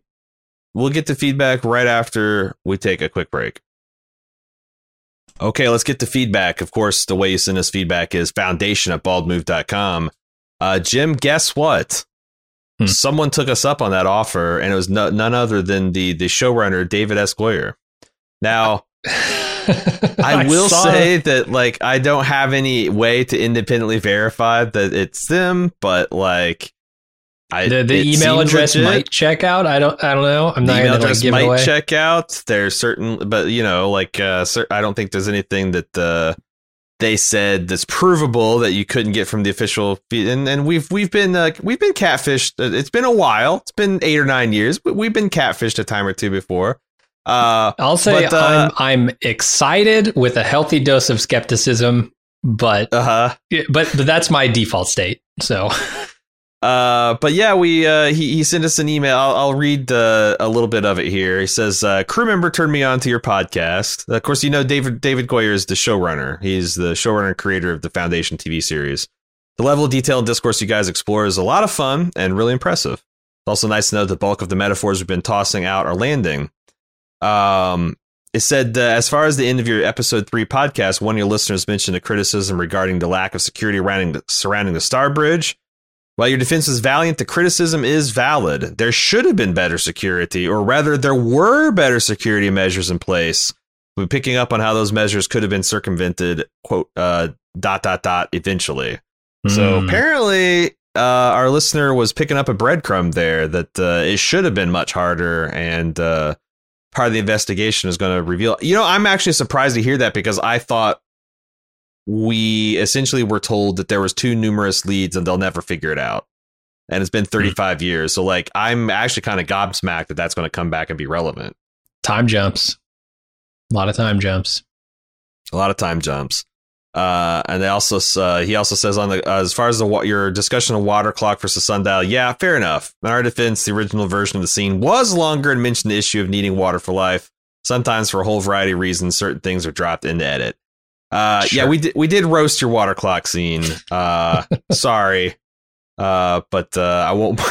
I'm certainly not promising not to roast things in the future. So we invited we invited David on to, at some point to to talk about uh, the podcast further. We'll see if he takes us up on that offer, if he can get it cleared, because you know they're doing the official podcast. Maybe Apple doesn't want him uh, miking it up with uh, other podcasters, and I don't want to step on Jason's toes either, for that matter. Sure. Uh, but uh, yeah, if he wants to come in and uh, and, and talk more than just the because I, I mean, official podcast seems like they they're they they got like a 30, 40, you know, forty five minute limit. Clearly, this does not apply to us. We could do 15 we have- hours if he wants. we we have a long we have a very long form uh forum a platform to talk on so uh that that day has tickled to death uh, when i saw that pop up that's uh first time first time a showrunner's crashed her feedback so uh pretty cool uh doug l i don't think this is the doug l classic this is not the the lawyer doug l i Mm, think this okay. is a, a new doug l doug l the second you, you might say a clone uh, of Doug re- L. It's brother Doug.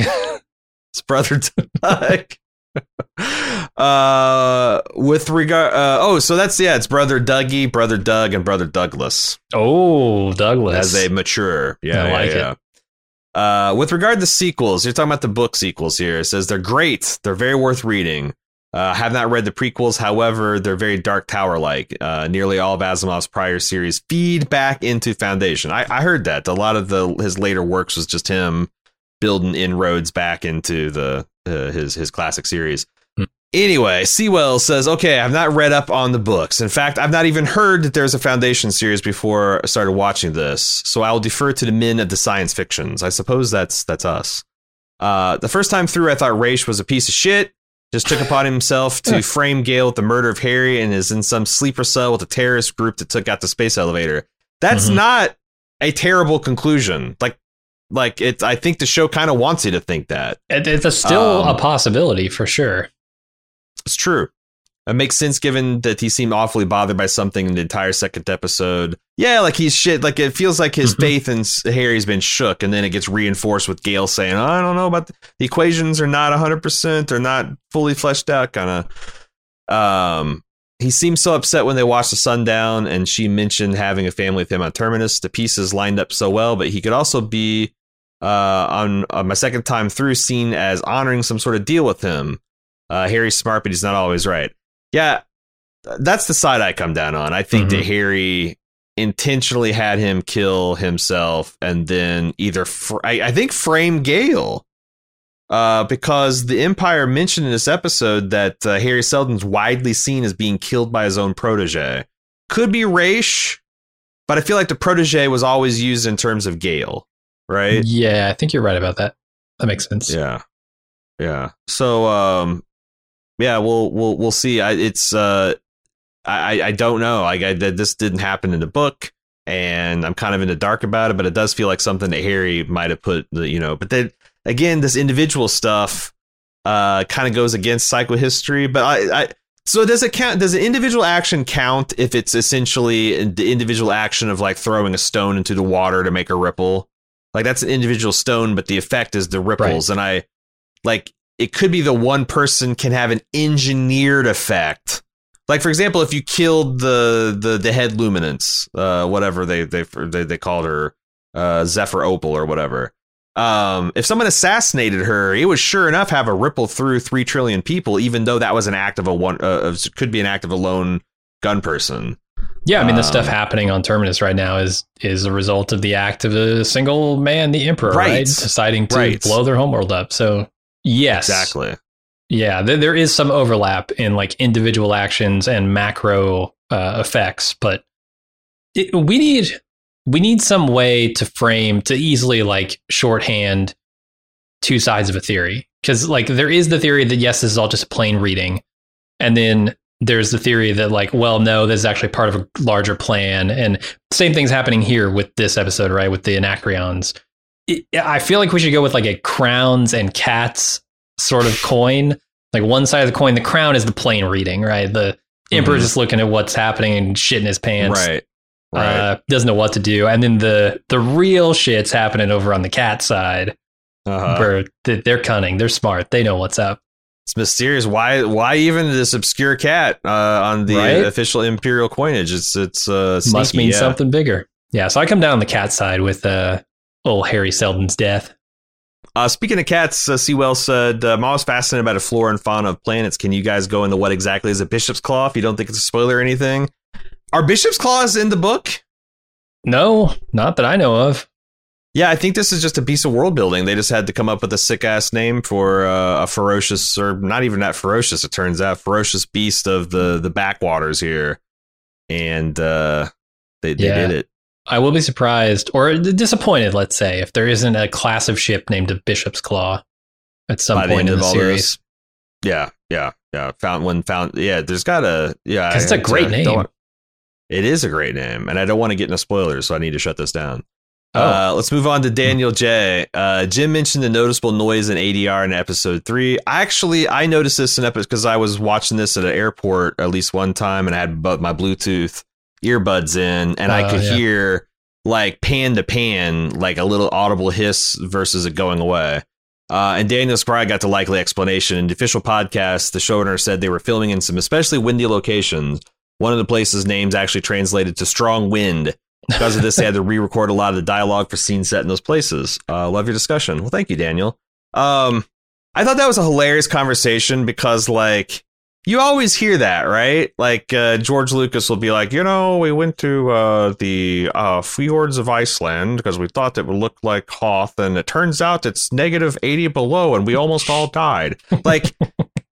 We've been making movies for over 100 years. Is there not like a big book of Hollywood locations that says, hey, if you want to go get this place, you got to get it March through June because otherwise the Yeah. winds are 80. Like Kevin Costner fucking sinks a Waterworld ship and David Goyer's like throwing away half his day. The, the, there's there's got to be like some kind of fucking hitchhiker's guide to movie locations. So you know when you need to go film Tatooine in Tun- Tunisia and you know when you need to go film Hoth in Iceland because Yeah. otherwise yeah, we can't we, we can't be inventing the this, this this we know where all the cool places on earth are, right?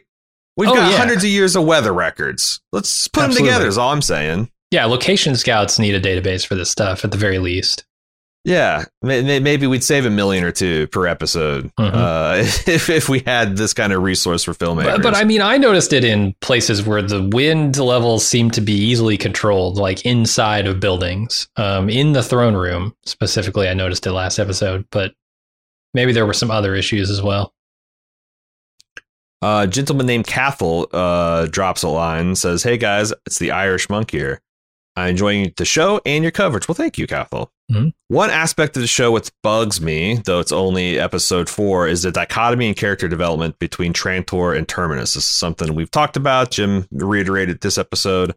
At first, I thought it's just my preference for intrigue storylines over actiony sequences, or maybe it's the setting. You got luxurious golds, oranges, materials, wood, glass in one setting versus barren, cold, volcanic, and makeshift camps at the other. I think that's a lot. Of, I think it's a lot of it. Aesthetics is important. Sure. Or maybe it's just a distance or disconnection between the worlds that was jarring.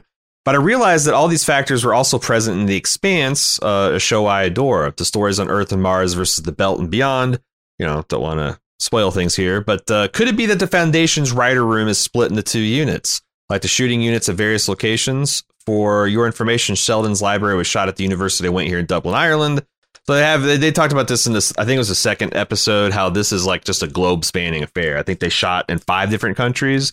They get these alien looks the way they wanted to. Um, he says it's hard to put a figure a finger on why there is such a shift in feel between story settings. Uh, maybe it's deliberate. Maybe we're meant to feel cold and distant when we join the characters in Terminus.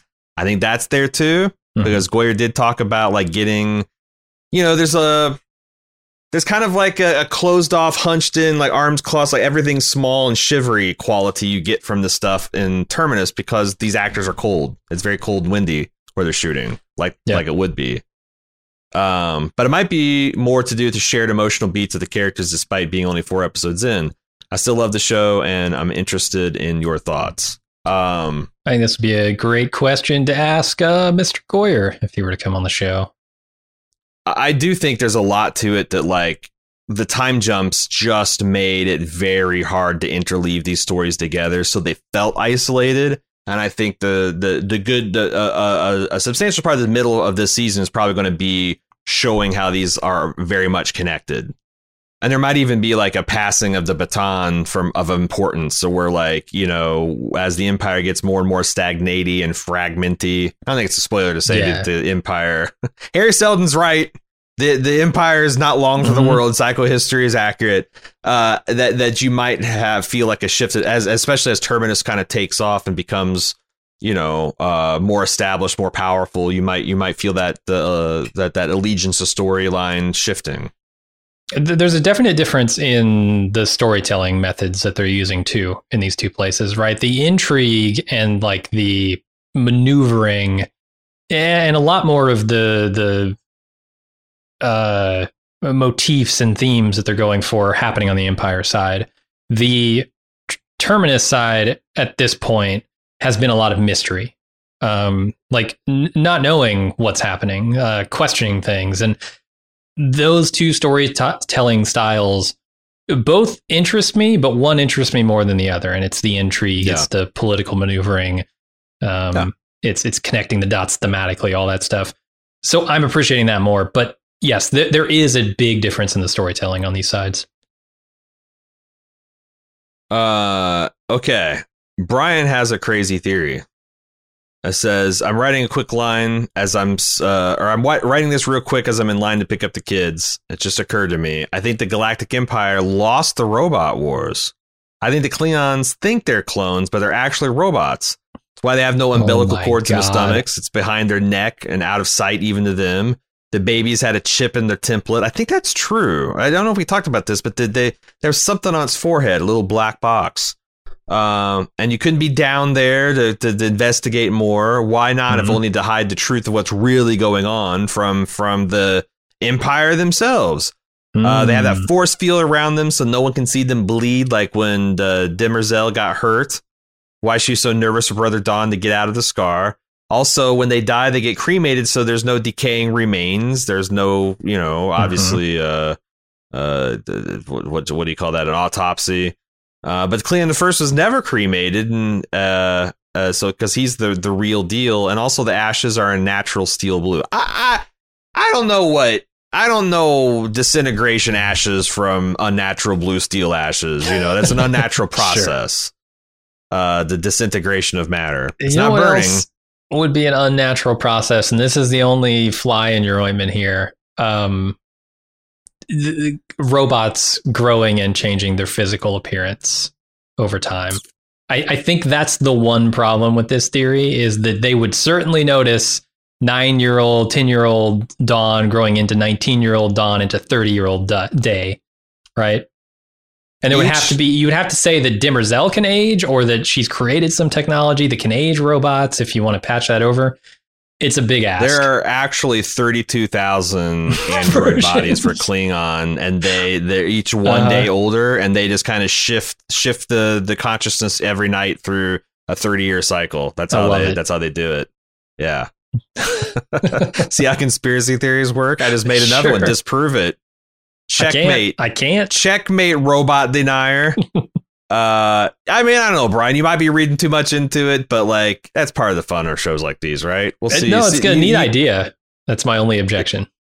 long odds lots of Yeah. internet points involved if you're right so Mhm. so hold on to those tickets uh finally andrew clark uh has says i'm enjoying uh the foundation and your podcast about it quite a bit i've come to the series having read and loved all of asimov's uh, robot empire and foundation stories Nice. I know you've been spending a lot of time wondering if Demerzel might be up to something nefarious. Without going too much detail or to spoil anything, I'll just say that unless the TV series is completely changing their nature, she's literally incapable of doing anything to harm humanity. The well being of humanity is such a priority for her that she'd actually cease functioning if she were to do anything that worked against it. So you don't really need to worry about that. I should have understood this. I you know I should I should have thought about this with Asimov's rules, his robotics so like rules. he's he's referring to the the the Asimov's rules of ro- robotics. And Yeah. I I mean I guess we could maybe we should uh uh if this becomes more relevant um quote chapter and verse, but it's all about like a robot uh cannot harm itself um and they're like they're like uh in in order of like least importance to most importance. Uh, a robot Mhm. must obey all orders given to it by a human, and a robot cannot allow a human to take uh, to to suffer harm through action or an inaction on its part. and that's Um, the the most important, right? that's the most important. And then there's also, I think you're referring to here, Andrew, the zeroth law, which is a, a- like late in the the the robot series after he's written a cup. These are something the robots infer about their nature that like actually individual humans are important, but what's really important is the continuity of the human race. Like I might disobey an order from Right. a madman that wants me to nuke a whole world because there's a trillion people are going to die versus satisfying the you know despotism of one person. Yeah, And the thing and is, the trolley like- problem is a very real problem for Sure. for a robot without that, right?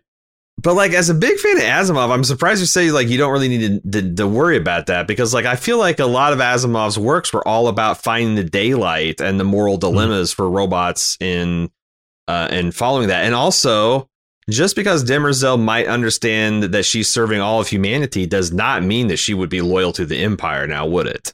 Mhm. Like if if she thinks that like disposing the empire would, or maybe she believes in psychohistory, and she thinks that sh- that we should. So like that's the Yeah. thing. Like you have the rule. The rules were created not to to limit the storytelling possibilities. They were created to explore the Mhm. contradictions in in a in a strange kind of uh, philosophical, you know, meta meta ethical framework, uh, artificial one. So like I I think that like yeah, there's still a lot to worry about, quote unquote. And also, this is an adaptation, not the books. Like they could just you know fuck the the rules of robotics. Obviously, Well, they've already changed a- things, right? The the, Uh, the clone Yeah. nature of the emperor becomes this other layer on top of these rules of robotics that that sure. draws a whole host of questions from. Maybe Demerzel no longer sees them as human because they got no souls.